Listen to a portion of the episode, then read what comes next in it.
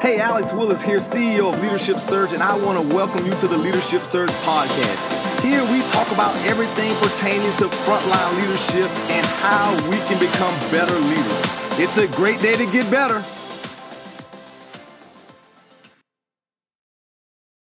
Hey, good morning, guys. This is Alex Willis here with Leadership Surge, back at you with another leadership lesson. You know, I'm so excited to um, talk to you about uh, the leadership lesson today. Uh, I'm currently in Dallas, Texas. It is 1 a.m.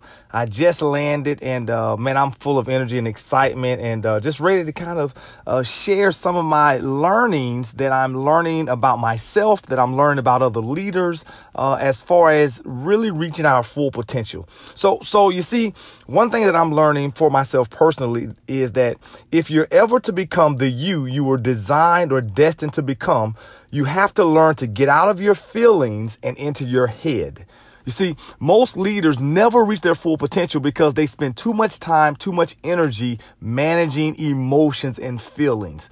This is conflict that they have with others. This this is uh, the feelings that they have internally. This is uh, them being up, down, around, all over the place, and therefore they're never able to really have logical thoughts to really begin to strategically place themselves on a path so that they can be successful and grow and continually go forward. And so I want to tell, I want to share with you today uh, five steps that are key to you becoming the you you're supposed to become uh, and reaching your full potential.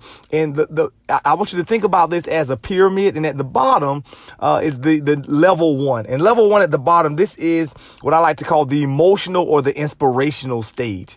And this is where most leaders or most people start out because this is where we're excited about whatever it is we're doing. We're excited about our goals. We're excited about growth. And just pure emotion alone usually springs us into action.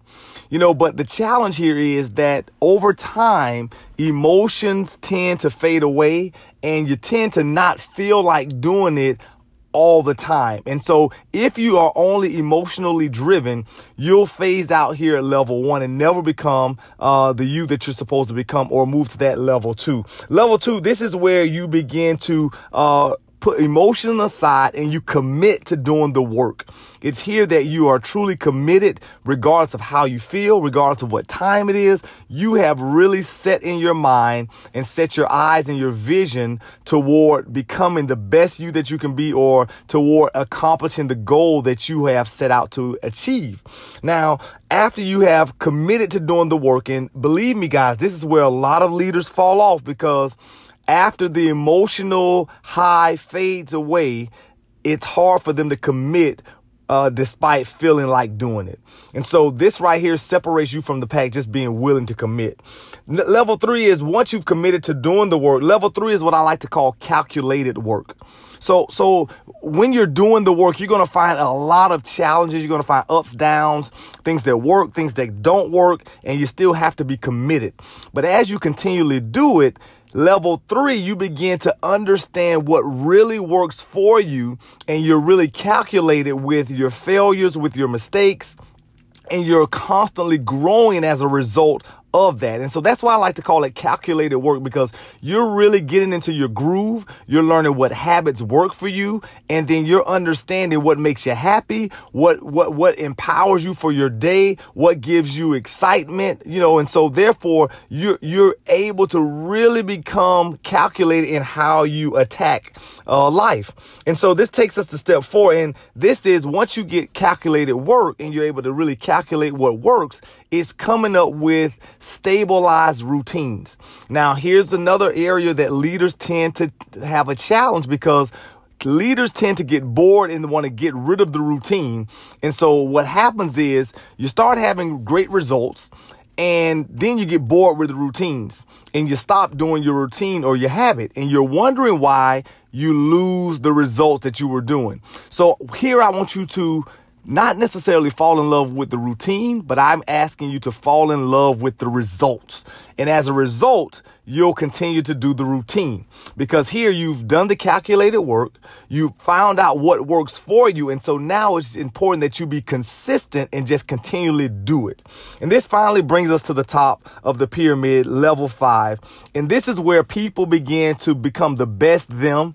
They accomplish major, major goals that they set out to accomplish. And here you have to be extremely adaptable and highly self aware because here you're constantly analyzing what works, what didn't work. And as you grow and as you continue to increase and expand your goals, you have to go through that level three, level four, and level five cycle over and over again. You have to be calculated with your work. You have to come up with your routines. Then you have to become adaptable again. As you increase your goals, you have to ca- calculate your work routines, be adaptable again. And this is how you reach your full potential and become the maximum you that you can be. Understand this, guys. I want to leave you with this thought. There are two goals, there are two ways to go after goals, or two goals that people tend to set. Number one, people tend to set goals to prove themselves. Uh, and this this is normally an easy goal because they just want to show themselves that they can do it. The second way that those who are constantly trying to expand in life and constantly get better, they set goals uh, ultimately to grow themselves. And so therefore, uh, to grow themselves or to develop themselves. And so therefore, they're setting stretch goals and sometimes they may not hit them, but they're growing in the process and they're constantly expanding their life, getting better as a result. So I want you to really analyze your goals, see those five areas and think about where you are in one of those five areas and continually try to move forward with your goals. This is Alex Willis reminding you to get off the sideline, get in the game, accomplish your goals and win.